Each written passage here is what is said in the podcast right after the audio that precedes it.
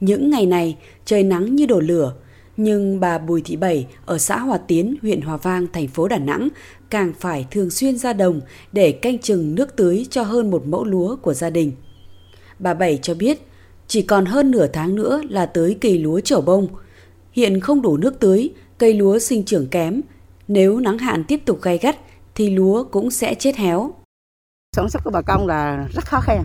Coi như mà nước canh mà không có nữa là đồng ốm là họn hón là vụ hè thu này không có để thu hoạch nữa trừ có cái đầm kia coi như nước không có là chưa tái là bên นี้ nứt rồi đây là bắt cỏ lên như nhà tôi như cái máy đốn là đỡ khô trục đã kém này mà không có nước thì không kịp thời là coi như mất mùa tới nay Người dân địa phương cho biết, mấy năm trước từ tháng 3 đến tháng 5 thường có những trận mưa lớn, nhưng năm nay hạn hán xảy ra sớm và nghiêm trọng hơn. Vì thế, ở những diện tích khó khăn về nước tưới, bà con chủ động bỏ canh tác. Ông Đặng Hữu Tuấn, Phó Chủ tịch Ủy ban nhân dân xã Hòa Tiến, huyện Hòa Vang cho biết, vụ hè thu này, nông dân trong xã chỉ gieo trồng hơn 400 ha lúa. Nắng nóng, các diện tích lúa bị khô rễ, cần phải bổ sung nước tưới. Nếu tình hình à, nắng nóng gay gắt nữa thì chúng tôi thì tăng cường phối hợp với công ty theo thác lại thủy lợi tăng cường à, đảm bảo nước trên 24 trên 24 chứ không à, chia tần suất. Trước đây thì chạy, hai ngày nghỉ hai ngày chẳng hạn. Nếu tiếp tục như vậy chúng tôi phải chạy liên tục. Có những lúc chúng tôi phải chạy ban đêm để đảm bảo được nguồn nước và triển khai cho thủy nông viên ra trổ nước ban đêm để đảm bảo cho nguồn nước.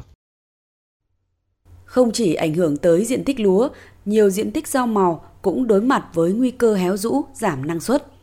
Ông Lê Đình Ca, trưởng phòng nông nghiệp và phát triển nông thôn huyện Hòa Vang cho biết, địa phương đã tăng cường các biện pháp cứu cây trồng, ưu tiên cấp nước cho một số diện tích rau màu lúa non đã trồng và đang giai đoạn sinh trưởng.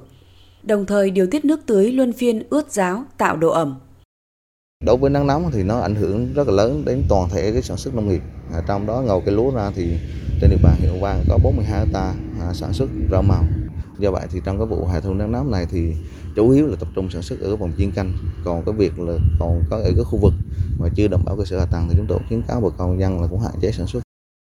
Vụ hè thu năm nay, thành phố Đà Nẵng gieo trồng hơn 2.000 hecta lúa, giảm 300 hecta so với vụ đông xuân.